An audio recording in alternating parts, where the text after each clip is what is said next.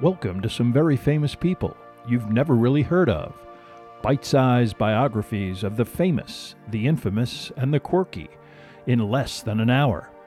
My name is Philip D. Gibbons, and there is more information about me, this podcast, and a bibliography at someveryfamouspeople.com. There are also photographs of many of the individuals and items mentioned in this podcast. At the conclusion of part one of this presentation, there will be additional suggestions concerning further information about today's subject, Operation Anthropoid and the assassination of Reinhard Heydrich.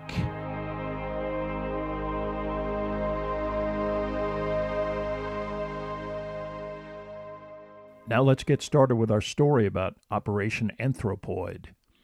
On May 27th, 1942, at 10:30 in the morning, Reinhard Heydrich, the ruling Nazi military dictator of occupied Czechoslovakia, entered his Mercedes 320 convertible and prepared for the 9-mile journey from his villa in Panenské Březany to the center of Prague. One of the most brutal and feared members of the Nazi hierarchy, Heydrich was appointed to the official position of Protector of Bohemia and Moravia in September of 1941, when his predecessor, Konstantin von Neurath, was deemed not ruthless enough to extract appropriate industrial production. The imposition of the complete subjugation of the western region of the former Czechoslovakia, and the removal of any formal resistance. Only 5 days after his arrival in the Protectorate, Heydrich imposed martial law and executed over 100 imprisoned resistance members awaiting formal trial. By 1942, over 4,000 individuals were detained, with approximately 500 suffering execution, and the rest deported to Mauthausen concentration camp, where only a small fraction survived. Heydrich actually improved working conditions to facilitate production that was crucial to the Nazi war effort, but his brutal repression so intimidated the Protectorate that he was rumored to be on the verge of a transfer to occupied France and a duplication of similar methods. Heydrich was so ruthless in neutralizing most Czechoslovakian resistance that the exiled Czechoslovak government, operating out of London, made the decision to assassinate him a risky and possibly reckless endeavor. Even if the specially trained commandos who were assigned the task were successful, Nazi reprisals were sure to involve massive retaliation against many perfectly innocent members of the general public. Nevertheless, this plan was approved and implemented, and on May 27th, as Reinhard Heydrich made his way through the streets of Prague in his open-air chauffeured limousine, he was about to be confronted by individuals charged with executing this operation. As Heydrich arrogantly believed that no one would dare attempt to harm him, he traveled in the same predictable daily direction to his central office headquarters. About halfway along this route, a curve in the road forced Heydrich's driver, Johannes Klein, to slow down. It was at this location that Czechoslovakian resistance fighters Josef Gabčík and Jan Kubiš approached the Mercedes, Gabčík wielding a submachine gun and Kubiš carrying an anti-tank grenade. What transpired in the next few seconds would have profound implications for the Nazi war effort, the Czechoslovakian resistance movement, and the Czechoslovakian people. Unlike many of his unsophisticated Nazi colleagues, Reinhard Heydrich actually grew up in a musically talented, cultured family. Born March 7, 1904, in Halle, Germany, the second of Bruno and Elizabeth Heydrich's 3 children, his parents made a living running a conservatory that provided musical instruction to local students. Although his mother aspired to eventually obtain and operate the much larger family-owned conservatory in Dresden, her siblings prevented that outcome. Additionally, although Heydrich's father made a decent living, he never was able to achieve success as either an opera singer or opera composer, a failure that he ascribed to an obstacle that resonated deeply within the entire family. Bruno's mother remarried after her first husband's death to a man named Suss. Although this man was not Jewish, this was a fairly common Jewish name, and the gossip among the locals was that Bruno, whose name was frequently officially recorded as Heydrich Sus, was actually Jewish. In the rabidly anti-Semitic environment of early 20th century Germany, this mere speculation was enough to professionally and socially limit the Heydrichs, and even affected Reinhard Heydrich during his childhood, when he was routinely taunted as a Jew by his classmates. Like his father, Heydrich developed an intensely militant nationalism, anti-Semitism, and even joined a youth group affiliated with the Freikorps, a right-wing paramilitary group of war veterans determined to eliminate the Jews and communists believed to have betrayed Germany during World War I. Typical overcompensation that also marked Heydrich's adult life. The upheaval that swept across Germany in the early 20s deeply affected the Heydrich family. As economic hard times plunged the country into deep depression, the music conservatory floundered, and Bruno Heydrich was compelled to apply for a subsidy from the local government, a request that was officially denied, merely reinforcing Bruno's suspicions that he was a victim of misguided discrimination. In 1922, his son Reinhard was forced to make a decision about his own professional future. Despite his musical talent and proficiency on the violin, there was no future in a music career, and a university education was now no longer an option for his economically challenged family. Heydrich opted for the only entity that was hiring 18-year-olds, the military, joining the Navy with the official designation of Officer Cadet. Initially debilitated by the Treaty of Versailles, the German Navy was now at the core of the nascent military rebuilding effort that was intent on restoring German martial prestige and power. Reporting to the German naval port city of Kiel, Heydrich quickly was perceived as an outsider, especially when he showed up for training with a violin. This possession differentiated him from his lower-class compatriots as pompous and even effeminate. His high-pitched voice, tall, gawky demeanor, and lack of self-confidence did little to endear him to his fellow cadets. Another native of his hometown did him no favors by repeating the rumor that he was actually Jewish. A lesser individual might have crumbled under this type of adversity, but instead, Heydrich thrived on his loner status, becoming technically proficient in wireless operations and passing language exams in French, Russian, and English. He completed his initial training, received promotions, and excelled in athletic competitions that included fencing, horse riding, and even membership in the naval pentathlon team. Heydrich's naval career progressed positively during the 20s and resulted in a promotion to sub-lieutenant and officer's rank. His career in the Navy seemed assured until Heydrich was tripped up by behavior that had also evolved from his initial youthful insecurity.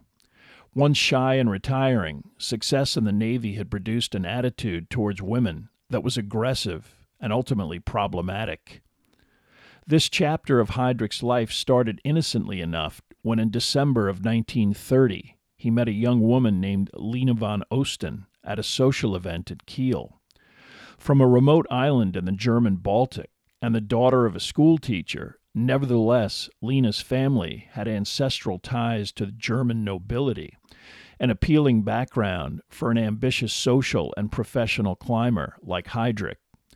Only weeks after their initial meeting, Heydrich proposed, and Lena, also probably impressed by the young German naval officer, accepted. By Christmas, Lena's father had given the couple his official blessing, and she remained at her family home for the holidays while Heydrich returned to the naval base in Kiel. But the official announcement of the couple's engagement prompted a controversy that resulted in an official Navy court of honor, essentially a court-martial over Heydrich's conduct. This incident revolved around Heydrich's behavior with another woman from Berlin, who Heydrich was socializing with even after he met his fiancée.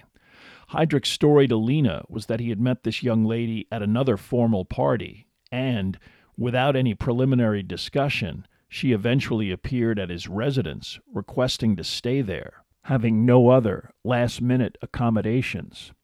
While such behavior today would seem innocuous, in 1930, under the austere social codes that governed the German Navy, even if nothing sexual did occur, a female spending the night in a man's bedroom was considered quite provocative, especially if ultimately the man involved broke off the relationship, the woman at that point considered to be compromised. At Heydrich's court of inquiry, a different version emerged in which it turned out that he had interacted with the girl for months, most likely sexually, promised to marry her, and invited the young lady to socialize with him at Kiel, and, maintaining that a hotel was costly and unnecessary, suggested she stay at his place.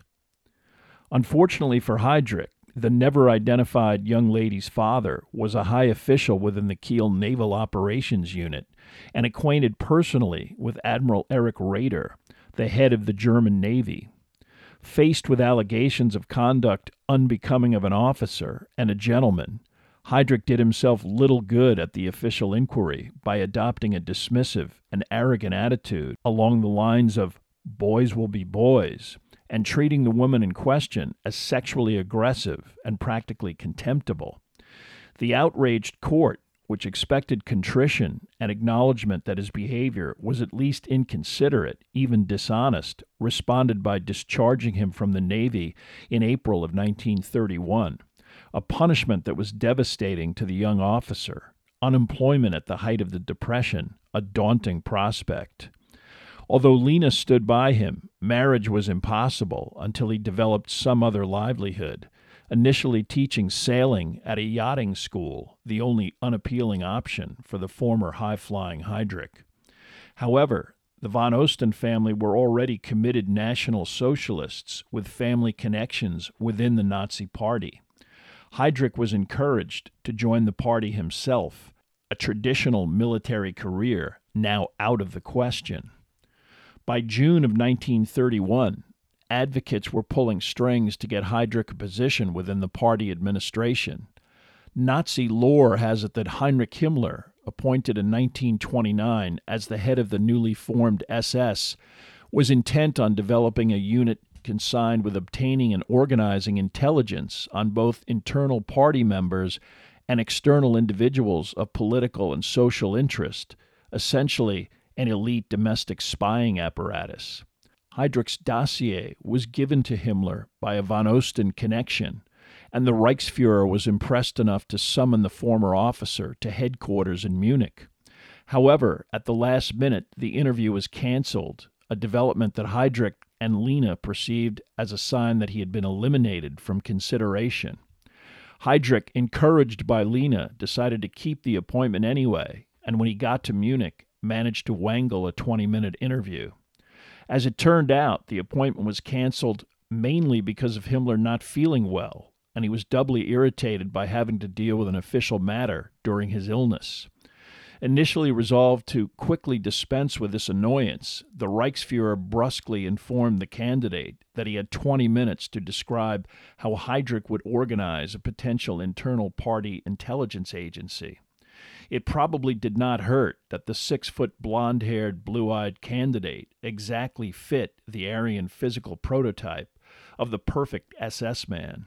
Himmler was so surprised and impressed by Heydrich's thoughtful and detailed response that he hired him on the spot. Reinhard Heydrich, 27 years old, was now the head of what eventually became known as the Sicherheitsdienst, or SD, literally, in English, the Security Service. Not only did this resolution of Heydrich's personal professional crisis facilitate his eventual marriage to Lena in December of 1931, it also afforded him an opportunity to fundamentally shape the emerging identity of the rapidly growing Nazi Party. Like Hitler, Heydrich was one of many eventually prominent Nazis motivated by a grudge against the German political and military establishment, as well as the German upper class. Based on the treatment of his family and his personal dealings with the German Navy, Heydrich was now intent on extracting revenge for what he perceived as unfair slights and undeserved animosity. Despite a small salary and rudimentary working conditions, Heydrich quickly established himself with Himmler as a thorough and resourceful individual with a mind that retained useful information that the Reichsfuhrer used in his own competitive quest for power within the Nazi hierarchy.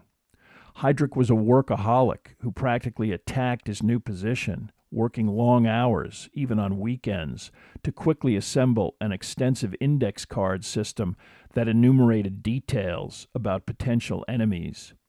Himmler was an excellent strategic operative, but he needed someone like Heydrich to implement the structure that transformed the SS from Hitler's honorary bodyguard into the enforcement arm of a totalitarian police state. Heydrich responded to this new opportunity by making himself indispensable to the Reichsfuhrer. He was rewarded shortly after his wedding day to a promotion to SS Hauptsturmführer, the organizational equivalent of captain. In less than a year, Heydrich exceeded his rank in the German Navy. Hitler's appointment to the office of Chancellor in 1933 afforded Himmler the opportunity to seize and consolidate power by supplanting the existing German regional police hierarchy with members loyal to the Nazis and the SS. When Hitler abruptly dismissed the Bavarian state government, armed SS swept into government offices and declared themselves the new leadership. Himmler was appointed head of the political police, with Heydrich as his second in command. Many rank-and-file law enforcement, despite their former inclination to arrest and prosecute Nazis, were retained in this new organization. It was felt that the SS could never physically replace all of these individuals, many of whom had no future outside of official government. Instead of the expected massive purge, they were afforded the opportunity to keep their jobs as long as they adjusted their loyalty accordingly. Most of them did just that. And this new police force also exhibited a brutal intolerance to those perceived as its philosophical enemies. Hitler sought unlimited police powers by act of the German parliament, the infamous Enabling Acts, which effectively suspended any civil liberties and allowed Hitler unlimited governmental power. Passed on March 23rd, this development occurred simultaneously with the establishment of Germany's first concentration camp at Dachau in the state of Bavaria. Initially, Dachau was a kind of detention camp where former members of the political opposition, suspected communists, trade union officials, and Jews were interrogated and physically beaten and humiliated. Usually, most prisoners were released back into the community after a brief incarceration.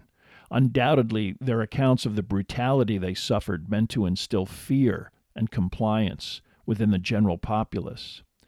Himmler and Heydrich's next intrigue involved assuming control of police jurisdiction in the northeastern province of Prussia, Germany's largest provincial entity. This was an ambitious objective, as Hermann Göring was politically in charge of all aspects of governance in this prestigious German district. But in the intrigue that led up to the infamous Night of the Long Knives, in which Hitler made a deal with the traditional German military to purge and assassinate the entire leadership of the SA, the street-fighting paramilitary entity that helped bring Hitler to power but was now considered crude and superfluous, Göring and Himmler also decided to coexist. In fact, Himmler and Göring conspired together on the preparation of a list of SA members and other various political enemies and designated them for execution. Ernst Röhm, leader of the SA, was an obvious objective, a combative figure who routinely implored Hitler to liquidate both the traditional German military and the remnants of the German aristocracy. That Rome wished to replace these entities with his own SA, an organization that contained millions of members, was not lost on the German chancellor, who wondered if Rome might eventually become too powerful a force in his own right. Rome was also not a so-closeted homosexual, and such behavior reflected poorly on the entire Nazi hierarchy. On June 30th, 1934, the German military stood down while various execution squads consisting of SS members implemented a violent police action, not only against the SA, but also against various random political figures who had alienated Hitler along the way. These included not only Ernst Röhm, who was shot to death in a Munich jail cell, but individuals like Gustav Ritter von Kahr, the long-retired former state commissioner of Bavaria, who assisted in suppressing Hitler's failed beer hall putsch in 1923, and even Gregor Strasser, a former Nazi who ultimately resigned from the party in late 1932 after clashing with Hitler over political issues. Part of Hitler's rationalization for the execution of former colleagues Röhm and Strasser was an exhaustive dossier, most likely faked, compiled by Reinhard Heydrich, that indicated a 12 million Reichsmark bribe to Röhm from the French ambassador. In return, Röhm would liquidate Hitler and form a new government with Strasser. Most of the victims of this purge were murdered in Munich and Bavaria, but at least 150 of the dead, both SA and other individuals, including Strasser, were executed in Gestapo headquarters in Berlin under the personal supervision of Reinhard Heydrich. One of the police agencies formed under Goering's consolidation of power in Prussia was the Gestapo, a German acronym for the phrase, the secret state police. Headquartered in Berlin, this agency was already involved in extralegal behavior to arrest and intimidate perceived political opponents of all stripes. Because Hermann Goering was mainly interested in gaining control of the German military, he agreed to allow Heinrich Himmler to assume control of any German police entity not already under Himmler's authority, most notably in Prussia and the Gestapo.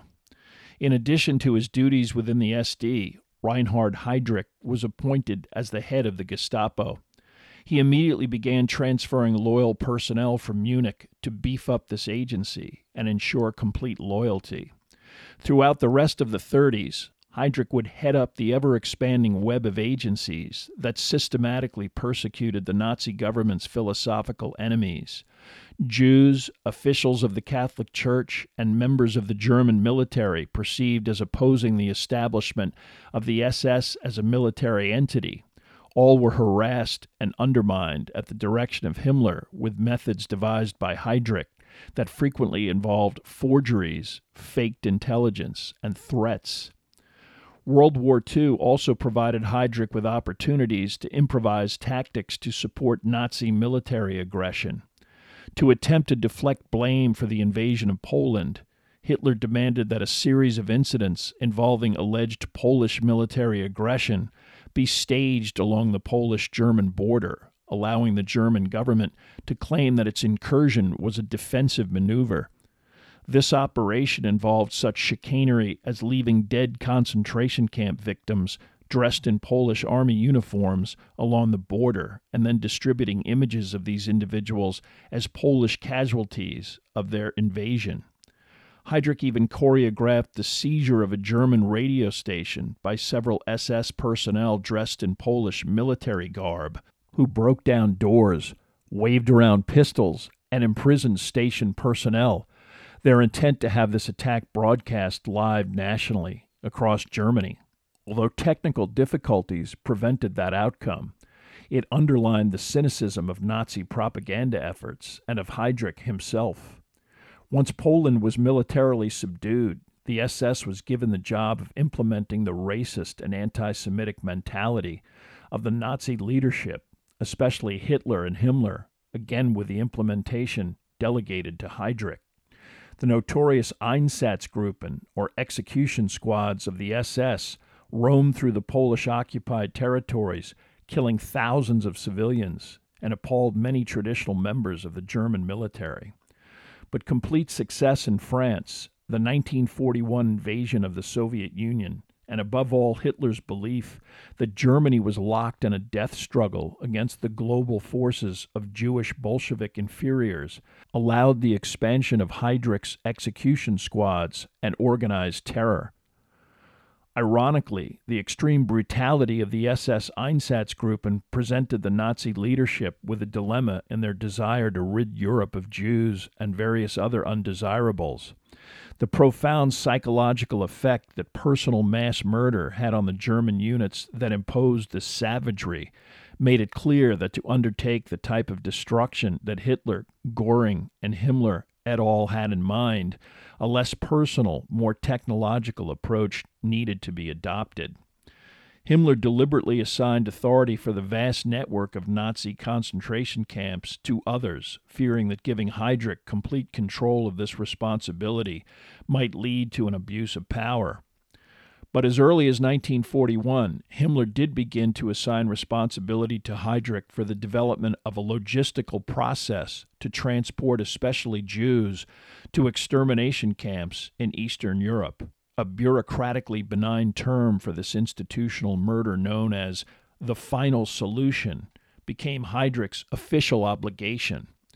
Because of the numerous government agencies involved, an actual discussion among all responsible officials was difficult to coordinate during wartime. But on January 20th, 1942, Heydrich convened the Wannsee Conference, a formal roundtable coordinating the destruction of the entire European Jewish population under Nazi control. Most of the day-to-day operational aspects of this undertaking were delegated to Lieutenant Colonel Adolf Eichmann, who began deporting and exterminating Jews in central Poland within weeks of this event. Publicly, Heydrich was idealized as the quintessential SS leader, combining physical and moral toughness with German propriety, a devoted family man and a good husband who did his duty in upholding his commitment to both the Reich and his marriage. Privately, Heydrich remained a notorious womanizer and a nasty sadist when drunk, which occurred frequently during frequent brothel crawls in Berlin and other European cities. His lower-ranking staff members compelled to accompany him during this debauchery. His marriage, supposedly the epitome of proper German matrimony and family life, was actually difficult. His wife resentful over his prolonged absences, and Heydrich so suspicious about infidelity that he had Lena placed under surveillance. Heydrich's relationship with his parents and sister soured over the complete collapse of the Halle Music Conservatory and their inability to even pay basic expenses. Throughout the 30s, they continually asked for financial assistance from their more successful family member, but eventually he cut them off and did not even personally interact with them until his father's serious illness precipitated a final visit before Bruno Heydrich's eventual death in 1938. Heydrich sporadically sent money to his mother afterwards, but ultimately she was also ostracized until Heydrich's death in 1942, when circumstances allowed her to move into Lena's home as a caretaker for the Heydrich children. Although Nazi Germany occupied Czechoslovakia without firing a shot in 1938 and 1939, this occupation was confronted by various levels of resistance, much of this activity coordinated by the Czech government in exile, led by former Czech President Edvard Beneš and intelligence chief František Moravec. The official entity within Czechoslovakia that coordinated with London was known by the acronym of the UVOD, and initially sporadic general strikes, occasional sabotage, and demonstrations were coordinated to demonstrate at least symbolic opposition to Germany's attempt to extinguish any Czech national identity. The UVOD also provided intelligence and military information to London via secret radio transmission, and there is some evidence that the Czech resistance sent advance warning of Hitler's invasion of the Soviet Union in 1941, although like many of these warnings, Stalin wrote this off as an Allied provocation. Always ambitious, Heydrich began to view the Protectorate of Bohemia and Moravia, as the former Czech region was now referred to in Nazi parlance, as his stepping stone away from a subordinate role in the SS to a political role in an ever-expanding German Reich. success in implementing policies that utterly subjugated the Czech populace to an extreme degree would only allow Heydrich to obtain promotion and authority over larger territories, especially as, in 1941, German troops were streaking across Russia. Heydrich began to undermine the current Reichsprotector of Bohemia and Moravia, Konstantin von Neurath, by cooking up statistics, overstating Czech sabotage, and a newspaper boycott orchestrated by the exile London government as proof that von Neurath was both complacent and incapable of the ruthlessness necessary to crush this supposedly grave threat to the Reich. Heydrich used information provided by Karl Hermann Frank, another Nazi official in the Protectorate administration, to aid in this process. Frank believed that should von Neurath be pushed aside, he would be appointed as the replacement. On September 21, 1941, all interested parties met at Hitler's East Prussian bunker headquarters to discuss the situation. First, Frank met with Hitler to enumerate issues and complaints concerning von Neurath, and even was afforded the privilege of eating lunch with the Führer. But that afternoon, Heydrich arrived from Berlin and continued the briefing with an extensive recounting of how dire the situation was and an outline of the measures necessary to regain complete control. The next day, Himmler was also present, arguing for a fundamental change of leadership. Surprisingly, the power player who convinced Hitler to promote Heydrich was Martin Bormann, who believed that separating Himmler and Heydrich would weaken Himmler over time and stop this powerful synergy within the SS. Heydrich also removed from Berlin and consigned to some remote way station. Hitler wasted no time summoning von Neurath and advising him to take a long vacation during what was to be officially described as an extended illness. Frank was also shocked, expecting a promotion. He was now blocked by one of the most ambitious and ruthless members of the Reich hierarchy. By September 27th, Heydrich had installed his family in a luxurious villa outside of Prague, his frequently sullen wife now delighted at the prospect of serving as quasi-royalty, the spouse of the absolute ruler of the Protectorate. Swarms of SS and Gestapo were imported to implement an immediate phase-in of Heydrich's new approach. Martial law was proclaimed. Those unfortunate individuals already in custody for political offenses or deemed to be dangerous members of the leadership class were executed. Heydrich was already prepared with additional information about other suspects who were quickly apprehended, executed, or turned over to the Gestapo for interrogation before transport to a concentration camp and probable death. Through October and November, 4,500 individuals were arrested, their outright execution postponed by transport to concentration camps, Heydrich not wishing to completely destroy the morale of a population that needed to continue working in an industrial capacity. These prisoners were held out as hostages. If production increased, they might eventually be released. If not, they would suffer. Even before the official machinations at Wannsee, Heydrich began setting in motion the process of removing and exterminating the Protectorate's sizable Jewish population. The transit camp and ghetto known as Theresienstadt was established in mid-November, and for most inhabitants became a temporary way station before eventual transport to Poland and the death camps of Treblinka, Sobibor, or Auschwitz. This was another attempt to impress especially Hitler with Heydrich's zeal to address the final solution, an obsession among the Nazi elite. An estimated 80,000 Jews from Bohemia and Moravia perished in the Holocaust, virtually all of them transported via Theresienstadt. This repression not only completely neutralized any existing resistance infrastructure, it also cut off radio communication to London. Heydrich, able to genuinely maintain in his numerous reports to Hitler via Bormann and Himmler that by December 1941, the Czech resistance was virtually non-existent.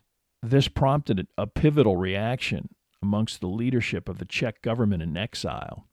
To maintain his personal profile and also the national relevance and autonomy of his organization, Edvard Beneš resolved that some bold and decisive action must be undertaken, even if it was symbolic, to reassert conceptually the existence of the Czech resistance.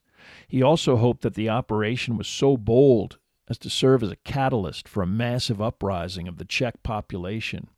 This concept precipitated the specific plot to assassinate Reinhard Heydrich, codenamed Anthropoid. Secret commando agents had parachuted into the former Czechoslovakia already, with very limited success. Most were rounded up and executed after only a few weeks of operation. But these agents came from an ongoing initiative assisted by the British Special Operations Executive, the SOE, to continue to infiltrate Czech operatives into the Protectorate. From this operation, two commandos were selected, Josef Gabčík and Jan Kubiš, for the specific purpose of killing both Heydrich and Karl Hermann Frank. This selection was carried out by Moravec himself, and only a few members of the Czech hierarchy, including Beneš, were aware of the operation. Not even the British were informed of either the specific target or the individuals who were going to attempt what was referred to as an assassination of a prominent Nazi official. But the SOE did encourage a more thorough, well-thought-out approach, rather than the original plan to arm two men with a pistol and a few grenades, hoping they could improvise once they landed behind the lines. Unspoken by all involved was the understanding of the participants, including Gabčík and Kubiš, that they would not survive the operation. Ultimately, it was decided that three separate teams would be dropped simultaneously, not only to attempt assassination, but to also restore an operating radio network in the Protectorate. Gabčík and Kubiš's armaments were also beefed up. The former would carry a Sten submachine gun, easily concealable, and the latter a specially modified anti-tank weapon, much more powerful than the typical grenade. It was not until December 28, 1941, that the British Air Command provided a long-range Halifax bomber to transport all nine of the Czech agents to three separate drop zones. The flight, with 16 men total, including crew, and a full load of fuel, did not allow for any evasive maneuvers in the event of detection, but the bomber made it across France and Germany without incident. Unfortunately, short summer nights meant that the darkness necessary for such an operation was only possible in the dead of winter. Thus, freshly fallen snow removed any opportunity to note landmarks identifying appropriate drop zones. Nevertheless, Gabčík and Kubiš went out first, the other two teams jumping shortly thereafter. For weeks, London only heard from the radio group Silver A, consisting of Alfred Bartosz and Josef Valčík, who warned the government in exile that the German security measures were extremely thorough, that any travel by railroad required impeccable identification, and that local communities were held accountable for any sabotage in the vicinity, reducing the willingness to cooperate with any resistance efforts. By early February, with no information from Anthropoid or Silver Bee, London was assuming the worst and began to plan on infiltrating more teams, especially another pair of commandos who would concentrate on killing Reinhard Heydrich. There was good reason to write off Gabčík and Kubiš. From the very first moment that Gabčík misjudged his parachute's altitude and landed awkwardly, he could only walk with help from Kubiš. They were also nowhere near their destination near Pilsen, but only 20 miles outside of Prague. After their landing, Gabčík hastily tried to conceal the parachutes as best that he could. Kubiš located an abandoned cabin, which provided them with a temporary hiding place to eat some food and regroup. From there was on to an old rock quarry and a reasonable hiding place in an abandoned tunnel. Their first bit of good fortune was that there was no German military or police presence in the area. It would have been simple, upon hearing the unusually low-flying aircraft, to deduce that some kind of espionage attempt was underway, and daylight would have revealed flattened snow, footsteps, and possibly even the parachutes. A connect-the-dots effort to follow the footprints would have meant capture and execution. In fact, some enterprising and patriotic locals from a nearby village did just that. First a game warden who easily found the parachutes and even tin cans from the parachutists' hurried meal in the abandoned hut, spotted them in the quarry, the only possible hiding place for miles. Luckily, another local couple had a connection with senior members of the Czech underground that specialized in hiding individuals who were fugitives for any number of reasons. Gabčík and Kubiš were guided to Prague, where they were first thoroughly interrogated by experienced resistance members to ensure that the two men were not double agents, actually sent by the Nazis to infiltrate the underground. One of these men, Jan Zelenka, supervised the frequent movement of the two men from safe house to safe house, and also replaced the poorly forged identity papers that would have gotten both arrested immediately upon any kind of official German inspection. A doctor also was found to work on Gabčík's injured leg, still bothering him from his initial parachute jump. The same doctor also helped forge special documents indicating that both of them were disqualified from working due to serious medical conditions, paperwork that allowed the two agents to explain their absence from a factory or, even worse, deportation for slave labor. While Gabčík and Kubiš settled in, their counterparts were not so lucky. Silver Group A was tripped up when one of their members, Valčík, came under suspicion after an official routine check of his paperwork indicated a suspicious background. He was able to flee the small town he was hiding in with his two associates, but all three men's photos, submitted during an application for legitimate identity cards, were now posted in every Gestapo outpost in the country. Valčík wound up in Prague with the same resistance group that was shielding Gabčík and Kubiš. His experience demonstrated the currently relentless pursuit and police presence in the country. On their part, having established at least some day-to-day security, Gabčík and Kubiš understood that their time to implement any assassination attempt was limited. With a sense of urgency, they began to assemble the basics of a plan. Heydrich's executive offices were located in the Prague castle in the city center. He lived with his family at a villa at Panenské Březany, approximately 10 miles from downtown. Although security with numerous armed SS guards made an attack within either location impossible, the two men quickly developed intelligence sources through their local contacts that provided invaluable information. Because the Nazis had such contempt for the locals hired for menial and domestic responsibilities, there was little scrutiny of the backgrounds or activity of these individuals. Several employees were able to provide details about Heydrich's schedule, his regular route to and from Prague, and the remarkable information that he traveled without escort in an open-air Mercedes limousine. This was not a casually careless practice undertaken for convenience or environmental appreciation. In Berlin, Heydrich was almost paranoid about his personal safety. An alarm connected to the local police station, installed in every room, including the bathroom. His limousines all contained numerous, easily accessible weapons in the event of some assault. But in Prague, Heydrich adopted a different mindset, a well-conceived attitude that he must impose a psychological dominance over the Czech people, to instill in them the concept that they were too weak and timid to even attempt to harm someone of his invulnerable stature. For the commandos, this bravado was almost too good to be true. Clearly, their attack must occur somewhere along this route. The only question was, where? The assassins' plans were also complicated by their newfound desire to try and at least give themselves an opportunity for escape. The most obvious spot to kill Heydrich was along the straight road immediately accessed near his villa. Simply string a cable across the road and get Heydrich's car to stop, or at least slow down. But this remote area was surrounded by empty fields, and even on bicycles, local SS would quickly set up roadblocks, seal off escape routes, and descend upon the entire area, making escape impossible. The more cautious attitude of Gabčík and Kubiš was dictated by both of their ongoing serious romantic entanglements, which fundamentally changed their perspective on mortality, with one of these women possibly even pregnant.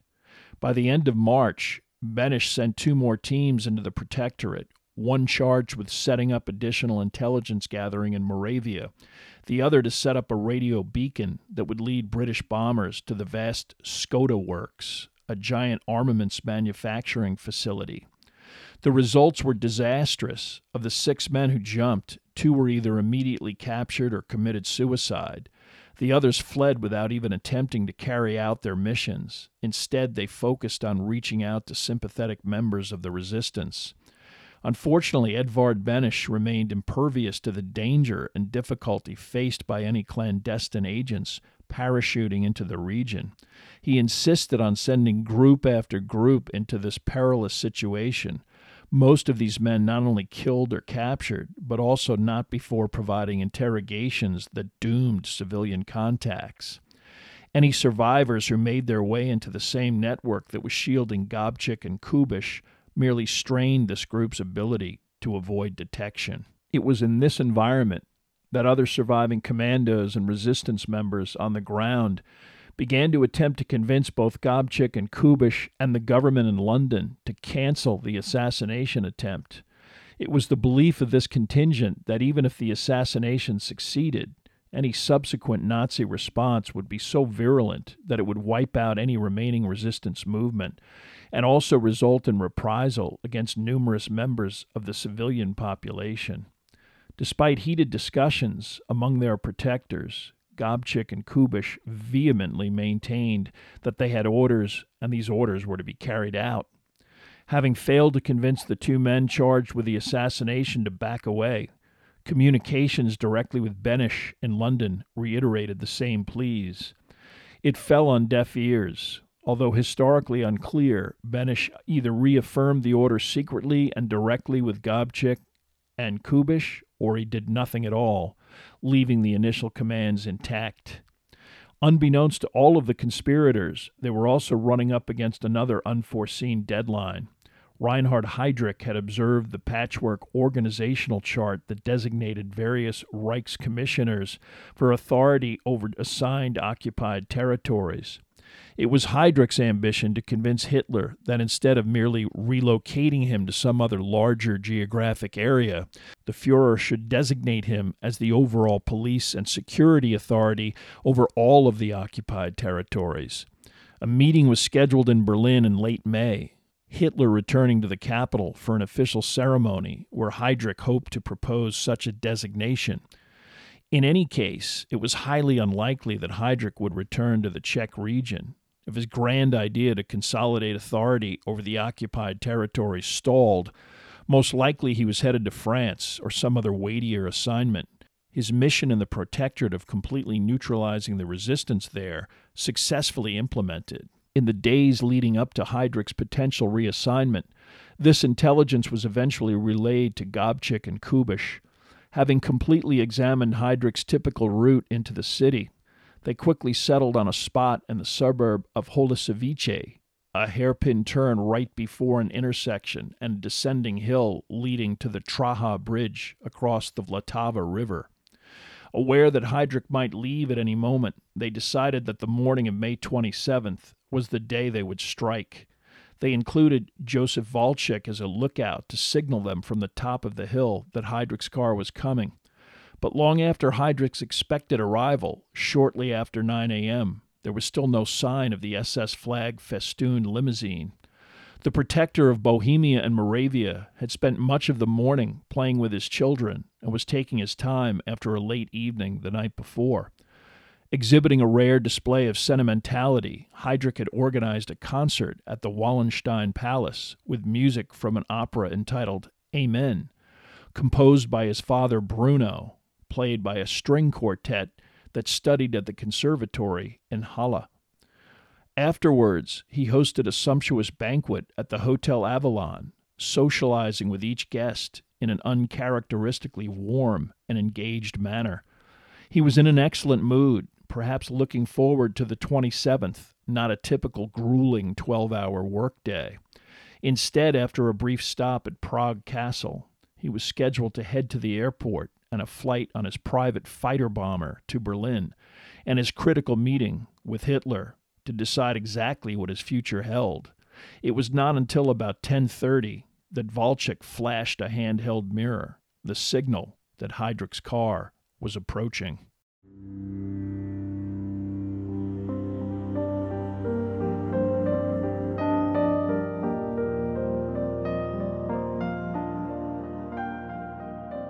Thank you for listening to part one of this podcast about Operation Anthropoid. Much of the information for this podcast came from the books The Killing of Reinhard Heydrich by Callum MacDonald and Hitler's Hangman by Robert Gerwarth. There are also additional photographs, bibliographical and musical information at someveryfamouspeople.com. If you have enjoyed this presentation, please like us at our Facebook page, Some Very Famous People, and follow us on Twitter at Philip D. Gibbons. Subscribe to my YouTube page at Noblesse Oblige on youtube.com, and also rate us on iTunes. If you have the time, please leave a brief review. A link is provided at the website.